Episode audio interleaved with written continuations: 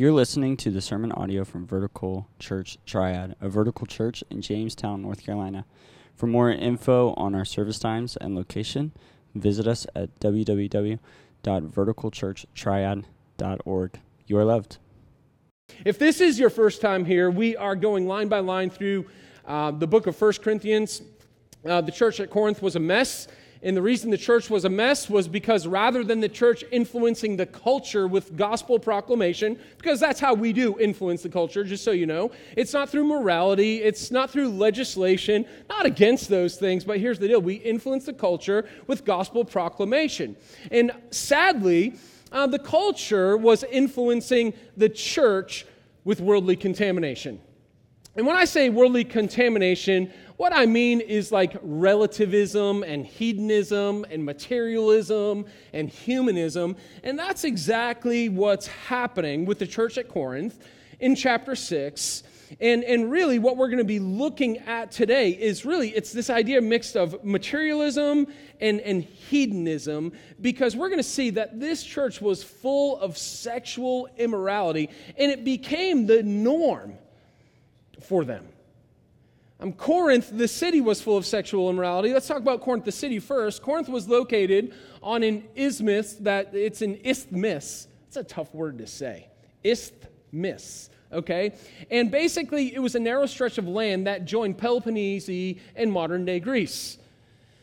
And this isthmus I'm going to stop saying that word, just so, starting now. I'm no longer saying that word that I just said I would no longer say. I'm done with it.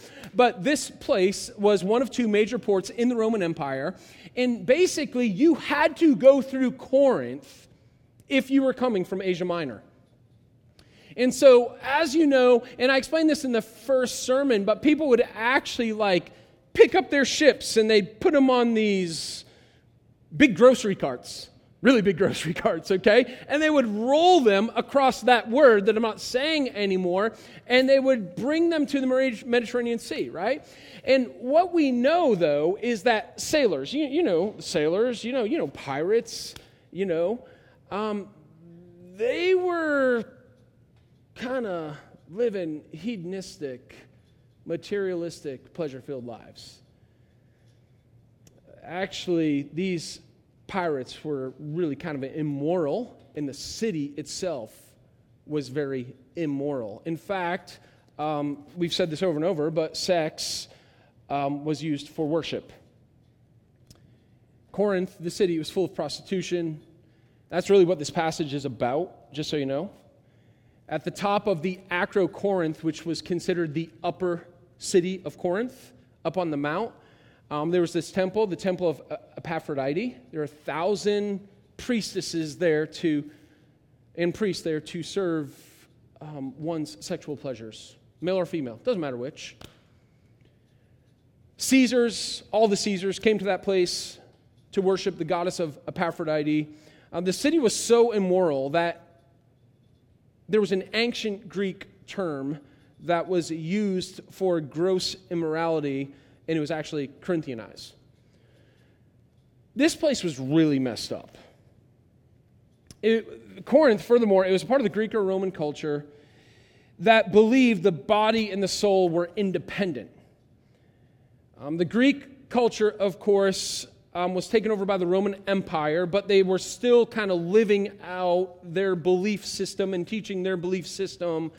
And the Greeks taught that the body was temporary um, they taught that the body would be destroyed, and beca- basically because they believed in materialism, right? Um, that only matter matters, okay? Um, they basically thought I can do what I want, when I want, with my body, and it will have no impact on me spiritually. So, to put it simply, Corinth became a sex crazed society and I would venture to say that the same is true about our American culture today. Our culture today is crazy about sex. Um, watch TV, put on an innocent TV show like the nightly news. Even in the commercials, you're going to be bombarded with what our world's view is about sexuality. It's in the commercials. It can't be missed. Like, remember the day when you're watching something and you would go to the commercials to avoid that thing that you didn't want your kids seeing? Now you go to the commercials and it's like, oh, that was worse than what we were watching. It's crazy. And our culture is, I would say, it's a sex crazed society. At this moment, there are 140 million people all across the world viewing pornography on the internet, if you're wondering. There are, in the United States, over 68 million daily searches for pornography, which is about 25% of daily searches in the United States. Netflix has 46 million visitors a month, Amazon 110 million, Twitter 160 million, all porn sites 450 million. The porn industry makes more money than the NFL, the NBA, and Major League Baseball combined, and it makes more money than, NB, than NBC, CBS, and ABC combined. Every second, $3,075.64 is being spent on pornography on the internet every second. 12% of all internet websites are pornographic. 35% of all internet downloads are pornographic in content. 25% of online search engine requests are related to sex, again, resulting in 68 million requests a day. In 2020, it's believed that 193 billion adult videos have now been watched. These are big numbers. 90% of boys, 60% of girls under the age of 18 have viewed porn with the average age of first exposure being 11 years old. Now, here's where it gets a little more personal for us. The Barna Group discovered there is virtually no difference in the monthly porn use of non Christian men, 65%, versus Christian men, 64%. A new study by the Barna Group shows that 64% of Christian men and 15% of Christian women admitted to viewing pornography at least once a month compared to 65% of men and 30% of women who identify as non Christian. A Barna Research study found most pastors, 57%, and youth pastors, 64%, admit they have struggled with porn, either currently or in the past, but less than 1% recommend telling their congregation. Of Christian young adults, 18 to 24 years old, 76% actively seek out porn, Barna also reported that 80%, get this, this is crazy, 80% of unmarried evangelical young adults have had sex. Half of Christians say casual sex, defined in the survey as sex between consenting adults who are not in a committed romantic relationship, is sometimes or always acceptable. Newsweek, this isn't Christian, this is Newsweek. Newsweek reported in October of 2021 that 30% of millennials identify as LGBTQ, according to a soon, a soon to be released study. And the Christian numbers were lower, but only slightly, with just under 30% of millennial Christians identifying as LGBTQ. I share those statistics to simply say the materialistic mindset that crept into the Corinthian church has crept into the American church, and it's safe to say that it's in vertical church. Uh, I'm sitting because I don't want to preach at you. That, that is not my goal today. I want you to hear from the, the Lord through His Word. I do want you to experience conviction because if you're struggling with these things, conviction is a grace gift from our Lord for the purpose of transformation. You already know if you're a statistic. And we'd be deceived to think that we aren't part of these statistics. And that's okay. That's okay because we just sang for 30 minutes about a God of grace who offered up his life at the cross of Calvary to pay for all sin. And it doesn't matter what the sin is. And I think part of the problem with the American church and why we're so enslaved to sexual sin is because we don't talk about sexual sin nearly enough. It's the taboo sin, and if someone talks about their sexual sin, they feel as though they are going to be shunned or put out of the church. And if like you think that's a good thing to shun someone who struggles with sexual sin, I love you, but we're probably not the church for you. Because here's the reality we all struggle with sexual sin. You're lying if you say you don't. I'll never forget the time I was meeting with this guy, and I'm trying to disciple this guy. He's not part of this church. He was at a former church that I was a part of, and he's an older man. He said, Well, Matt, when you get my age, you no longer struggle with lust. And I looked him in the eye and said, I think you're a liar.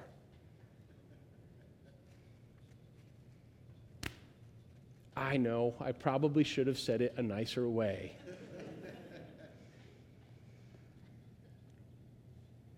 At the crux of this issue that Paul is attacking is that the gospel of purity, here's what you must understand the gospel of purity that the Corinthian Christians proclaimed was not present in their life. That's the crux of the issue.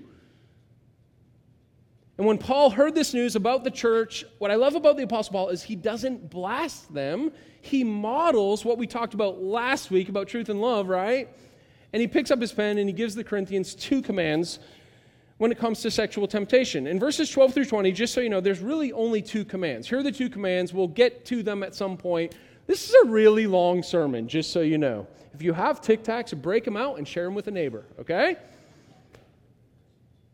Two commands flee sexual temptation, glorify God with your body. Those are the two commands in the text. So if you're a note taker, here's the big idea of the passage. It encompasses the whole theme that Paul is writing about, the two commands in the paragraph we're looking at, it's simply this pursue purity by fleeing sexual immorality so you can glorify God with your body.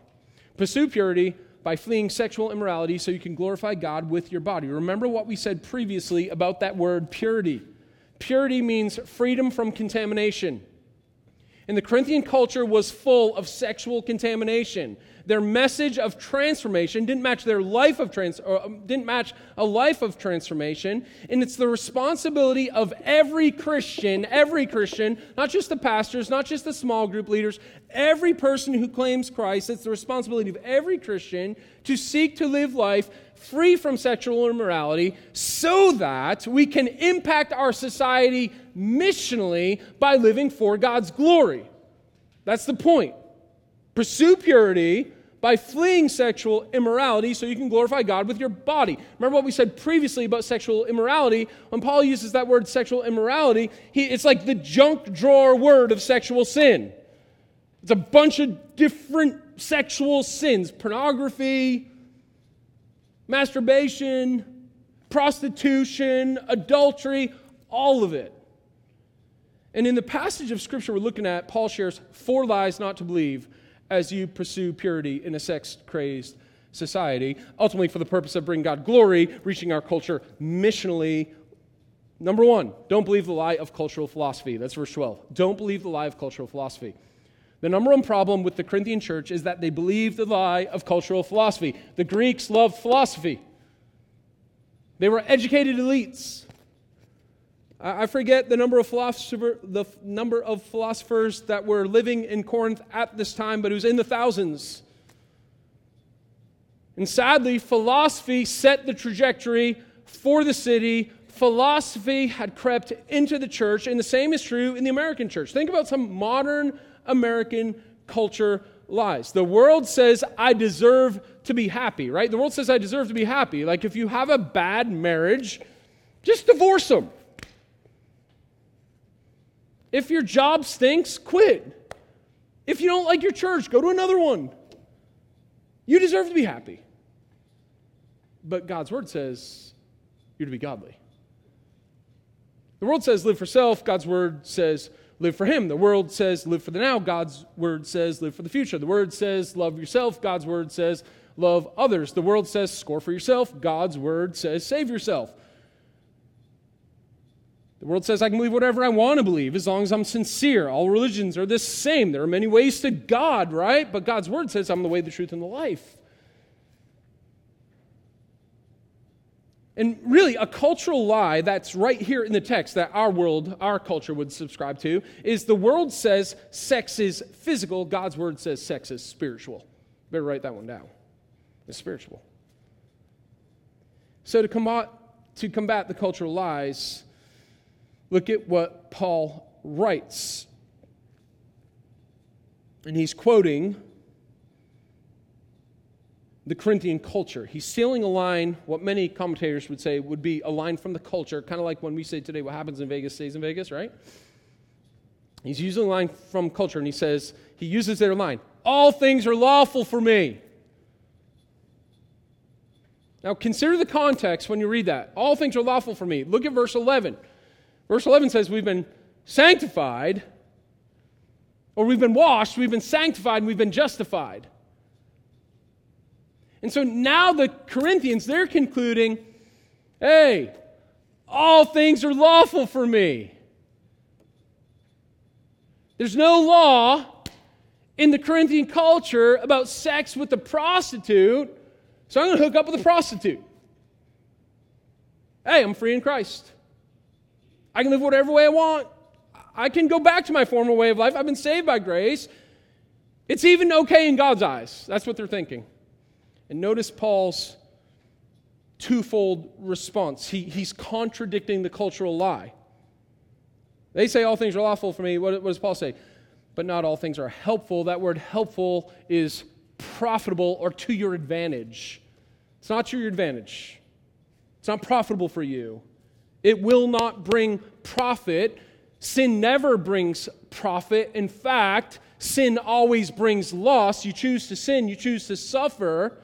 If you die in the state of that of a sinner, you lose. You're in hell for eternity. Sin brings loss every time. Sin is never profitable.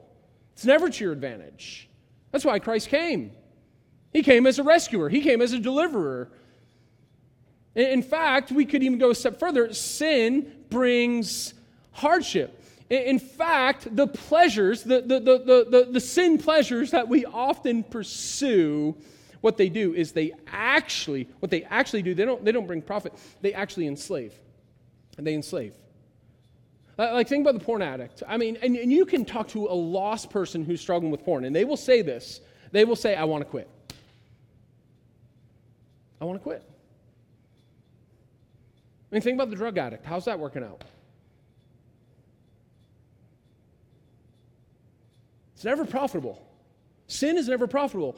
And just because it's legal, Paul's like, just because it's legal for you to hook up with a prostitute, Christian, or American Christian, just because in our culture we have easy access to porn and it's not against the law to watch a porn film, Paul's like, that doesn't mean it's right and moral. Culture may accept it, but Christ doesn't accept it. It's not okay. And, and, and let, us just be honest. I mean, there are a lot of things our culture accepts, and they're coming down the pike right now, and they're not okay. Just so you know, they're not okay. Like, think about the topic of gender, okay? Because that's a big one right now. It's a big one.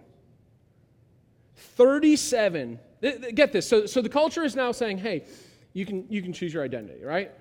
Like you can be a man and swim um, in the women's division of the NCAA Division One, whatever, and, and it's accepted and it's actually celebrated. Like this is great.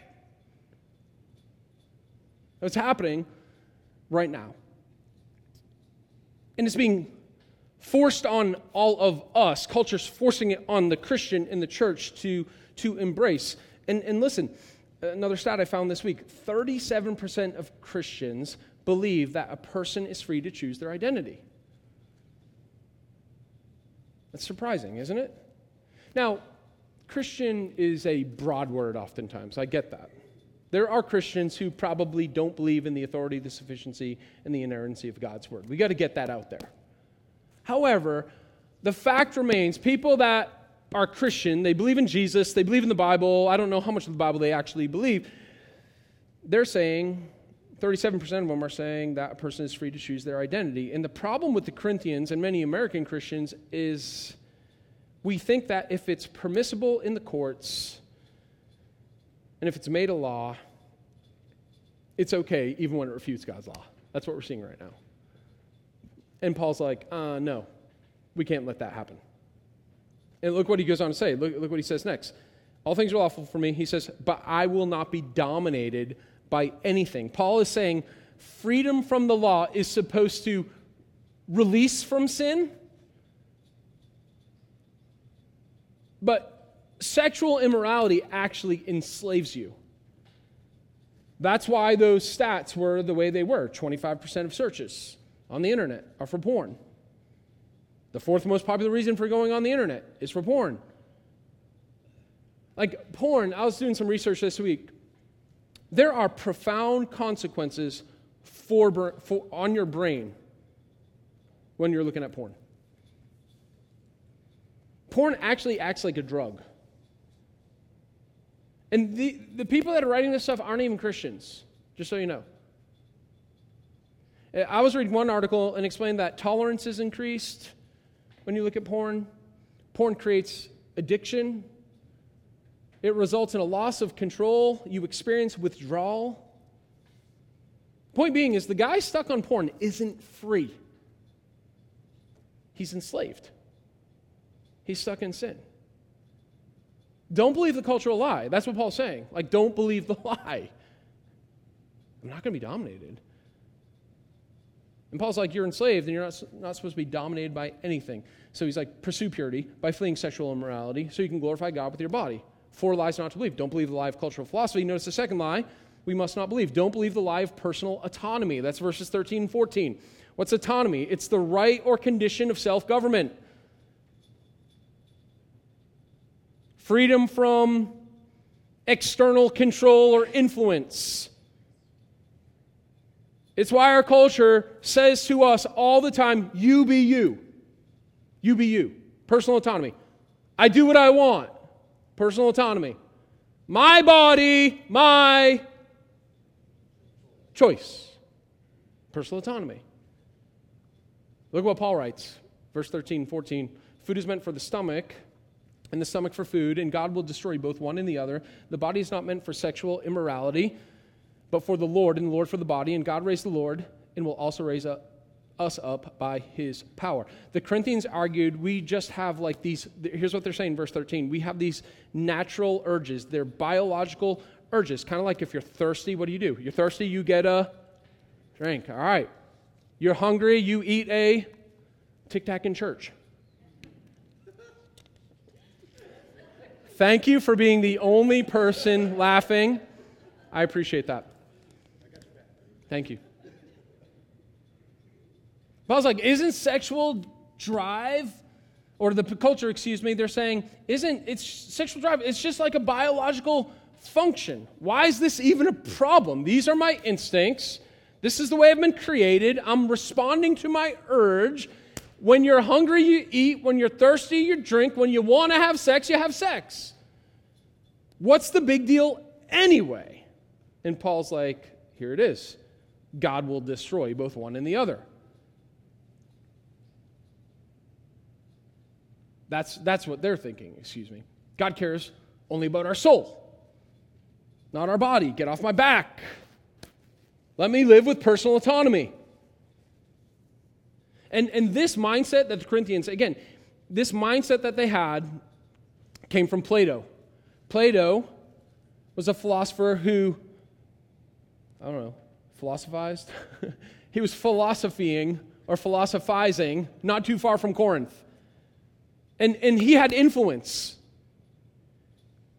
And he taught that the body is basically worthless and only the spirit matters. That was his teaching, and that's the teaching that the culture was embracing. It was called, it was named after him, Platonic dualism. And Paul reminds them that the body will be resurrected. What does Paul say? Look at the text, verse 14. Our body, sorry, I got to slide up. God raised the Lord and will also raise us up by his power. He's saying, our body is coming back. So, for those of you who are like, I can't wait to get my new body, all you're getting is an upgrade. I'm sorry to disappoint you. It's going to be better than what you have now, but it's merely an upgrade. It's not a whole new you, it's a better version of you. But your body sticks with you. Your body is God's. That's what he says in verse 19. Look down in verse 19. If you have your Bible open, it's not on the screen. He says, You are not your own, you belong to God. Like this body thing's really important, so you honor God with your body. We aren't animals. We aren't animals who don't have a soul that Plato was teaching, that Darwin teaches with evolution, that we are just like, uh, well, I don't, know, I don't even know how to explain it. I should have been brushed up on this. But Darwin teaches like we're just like a, a better version of an animal. We just keep getting better and better and better. No. You're an image bearer. You're created in the, in the image of God. And as image bearers, we also have a soul. And so materialism was driving this whole misunderstanding about body soul. And Paul's like, no, you were made to honor God. You were made to obey God. You were made to worship God, not dishonor Him with your body. So eliminate this whole idea of this lie of personal autonomy. That's what he's saying in verses 13 14. Notice the third lie he brings up. Lie we must not believe. Don't believe the lie of physical independency. That's verses 15 through 17. Don't believe the lie of physical independency. Don't believe this lie that you're not connected with another being or another person or that we're not connected to each other. We are the body of Christ, Christian. And Paul's wanting them, he's calling their attention to that. He's like, Church of Corinth, you're the body of Christ. Levi read it today out of Colossians. Christ is the head, we are the body. We're members of one body. We are intricately connected to each other as Christians. You're not separate. Eliminate this lie of I'm an individual. And because I'm an individual, what I might do only affects me. And Paul's like, especially as it relates to sexuality. Eliminate the lie of physical independency. Like when you commit sexual sin, it's public, not private. It's communal, not just personal when you commit sexual sin. It's communal. We're members of one body, Church of Corinth. It doesn't just affect you, it involves other people. And this cultural lie that you are not connected, it, it goes against God's word. And furthermore, it, like, it just doesn't it's not even common sense to think that way. That's crazy to think that way. I mean, think about, and, and listen, I am not, we sin. I am a really good at one thing. I'm good at sinning. Who's, who's in that category with me? Raise your hand if you're good at sinning. I'm good at sinning. I'm good at sinning. So, as I say what I'm about to say next, I am so thankful for the cross of Jesus Christ and the, for the forgiveness that is extended to every person who puts their faith and trust in Him alone for eternal life. Sin can be forgiven. Praise God. But understand something. Let's talk about sexual sin. Let's talk about an affair.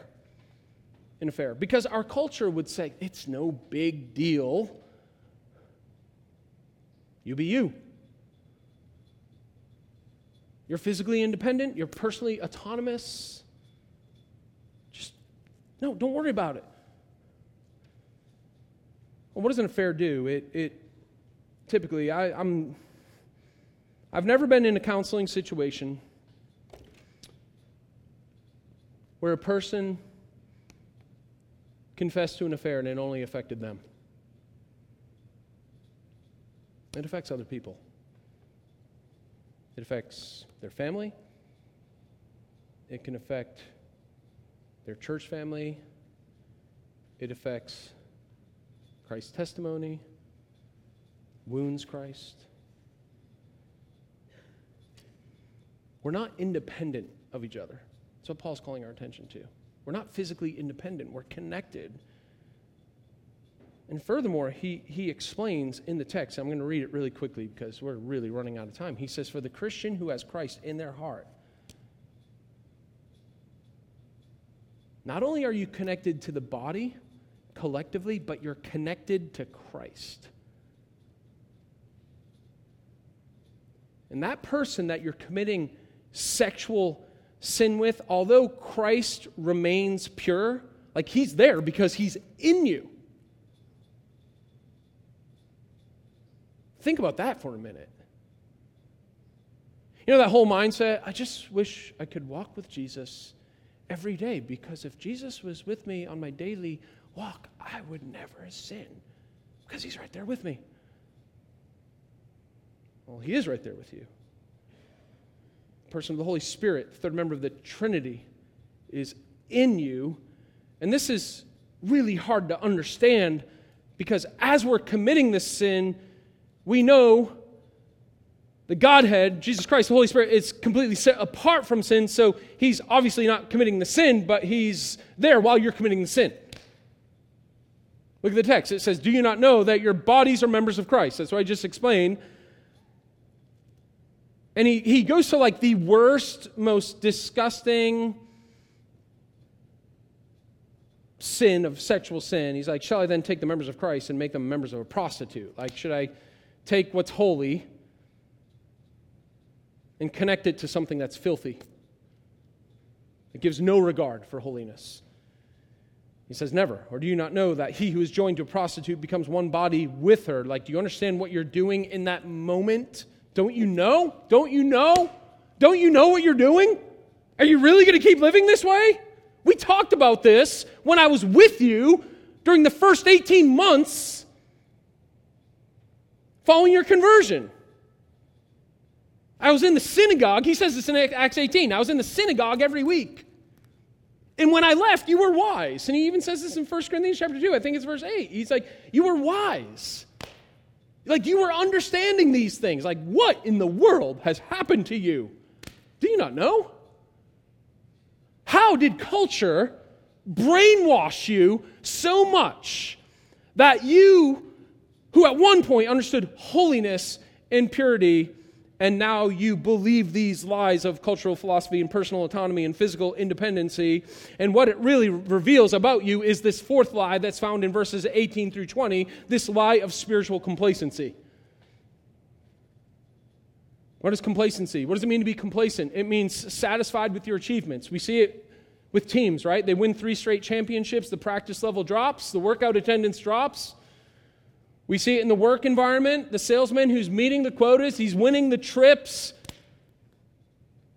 He's getting ready to retire. What does he do? He phones it in. We see it, we see it in the academic arena. I got accepted to my first college choice. I had a girl that I used to coach run up to me yesterday. I'm so excited. I got accepted to Carolina. It was my first choice school. She's in. I have a feeling she might not work as hard the rest of the semester. Maybe she will. Complacency takes on the mindset hey, this is good enough. I made it. And when things are hard, Christian, and when we've experienced seasons of success, it is easy to become satisfied. We grow complacent. And this is exactly, again, what happened to the church at Corinth. 1 Corinthians chapter 2, verses 6 through 8, Paul says, You were full grown in the Lord.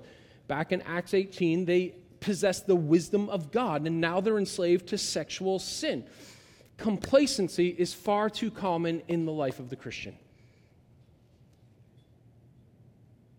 Hey man, I've had seasons and years of victory, and we become satisfied with our achievements. Porn free for four years, faithful to my partner my entire marriage so far.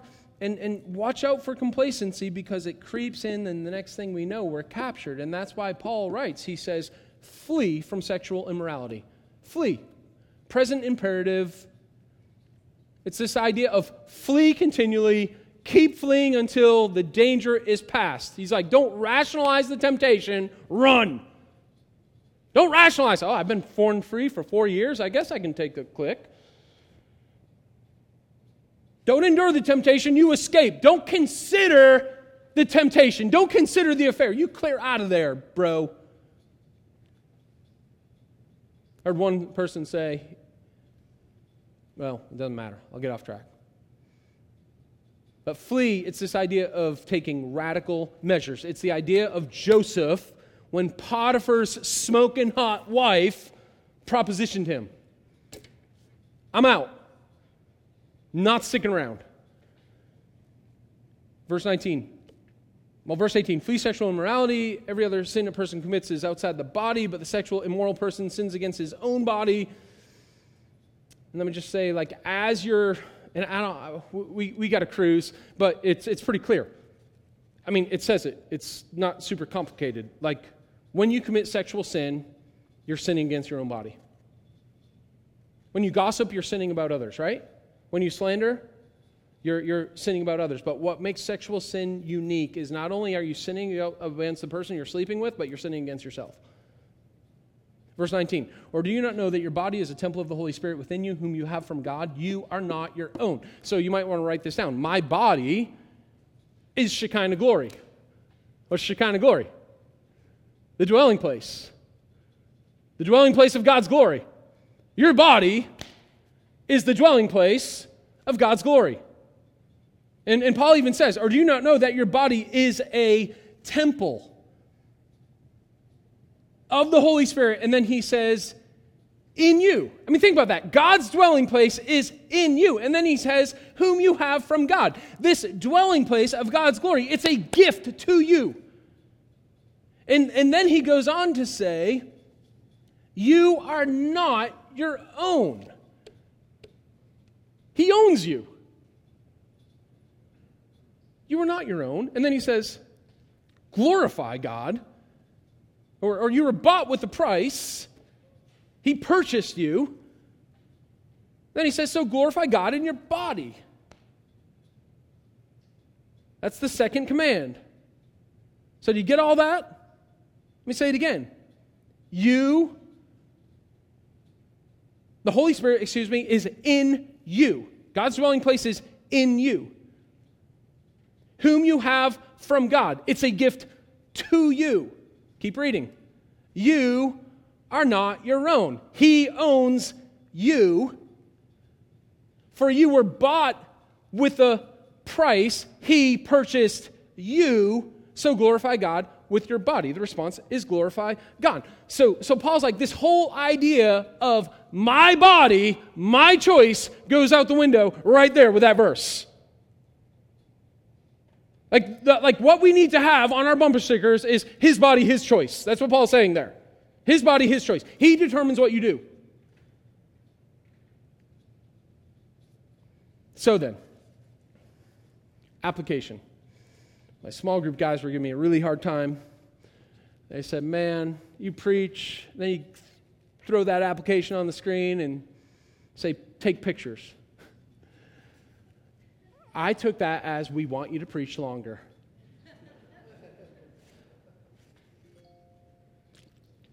But the alarm went off. All right, here's, here's, here it is.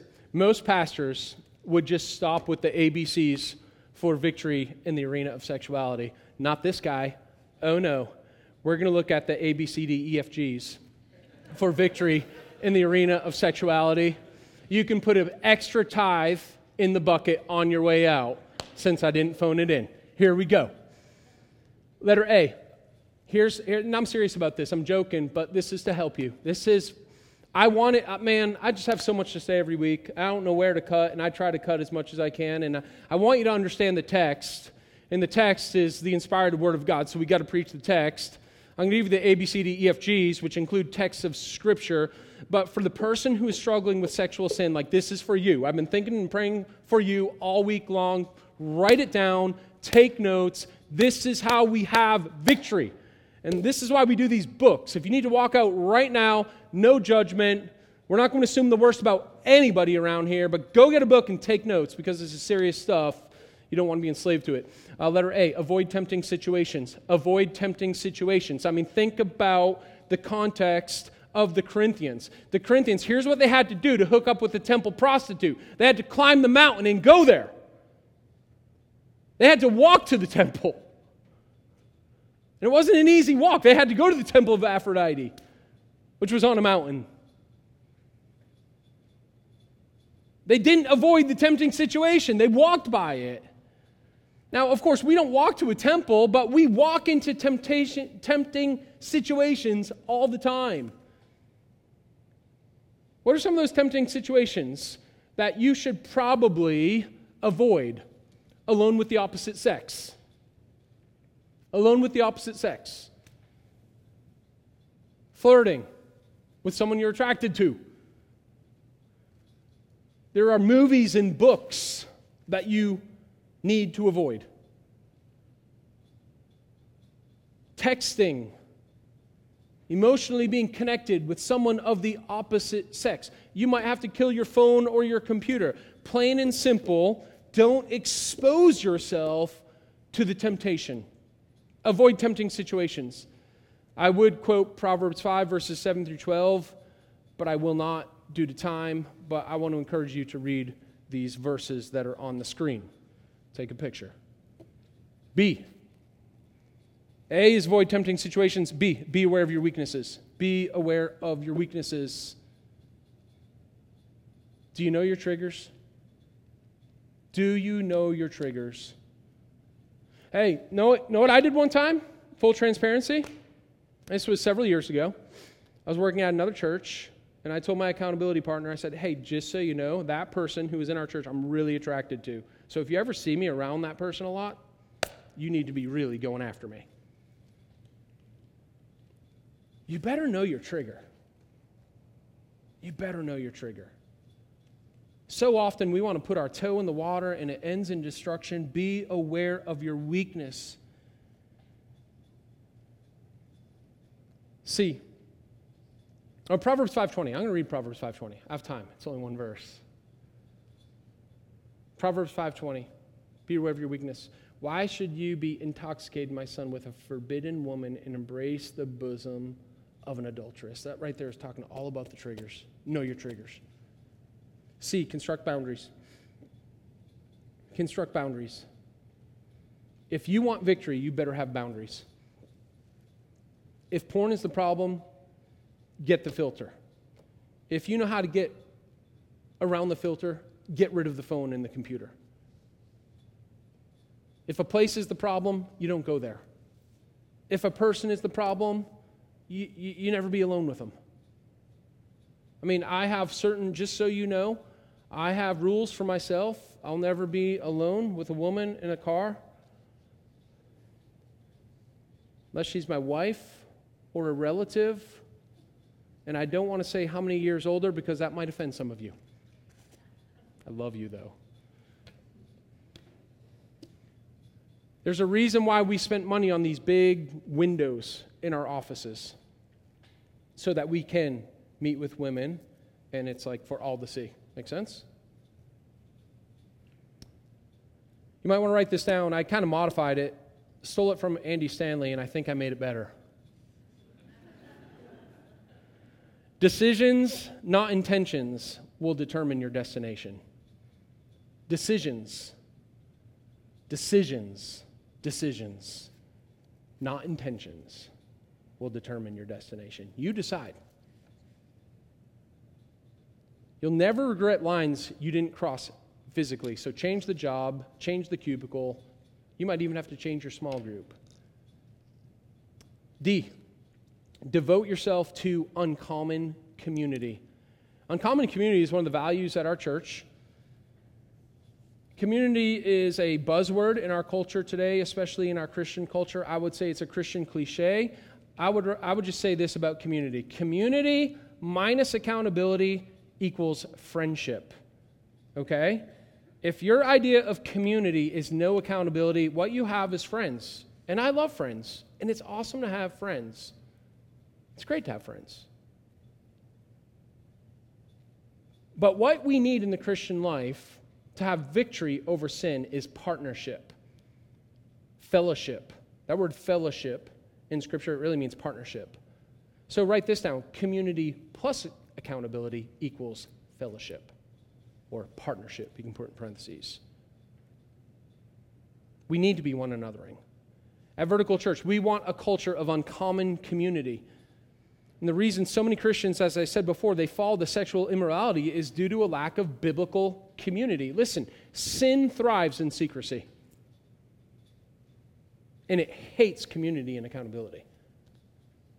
And if you're not willing to share it, you need to ask yourself if you really want to conquer it. Proverbs 28, verse 13 says, Whoever conceals his transgressions will not prosper.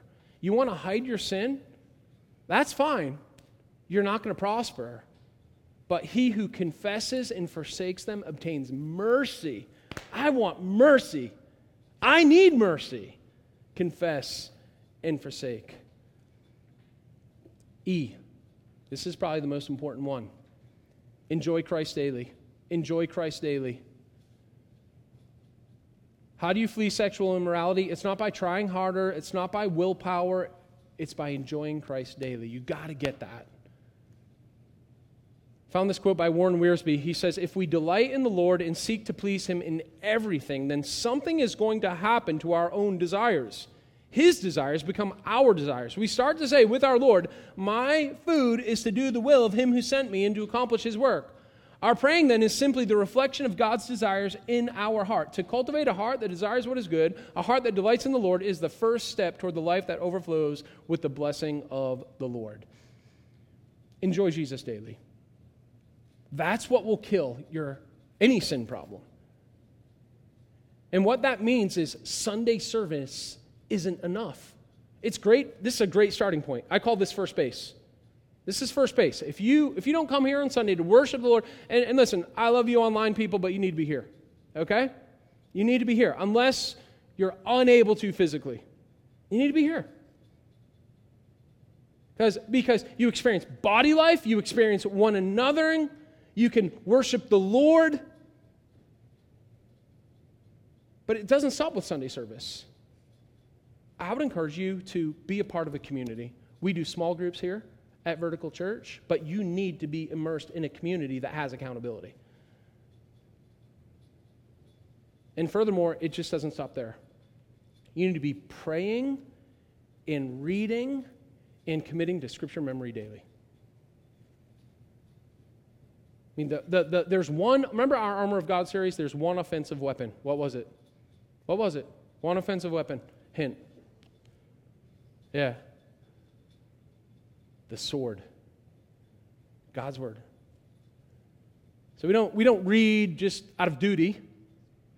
We read so that we might grow in our delight. And when we delight in Christ, we're going to say no to the lesser things because Jesus is satisfying. He says to the woman who struggled with adultery all her life, he said, Hey, I'm offering you water that you will never thirst again. A relationship with Jesus eliminates all those desires and cravings for sexual immorality. F. Fully understand and embrace God's forgiveness. Listen, fully understand and embrace God's forgiveness. I want to start with understand God's forgiveness. Living under sin's tyranny. If you're living under sin's tyranny you're just doing what you want and sinning with whenever you want and sleeping with whoever you want, like, dude, you're under sin's tyranny and you don't understand God's grace fully. Like, you haven't repented of your sin. You haven't. Jesus said, Go and sin no more. So if you're living with the grace card, I'm under grace, I confessed, I confessed, I confessed, I confessed, I confessed, I confessed. And like you're sleeping together every Saturday and then you sing together at church every Sunday.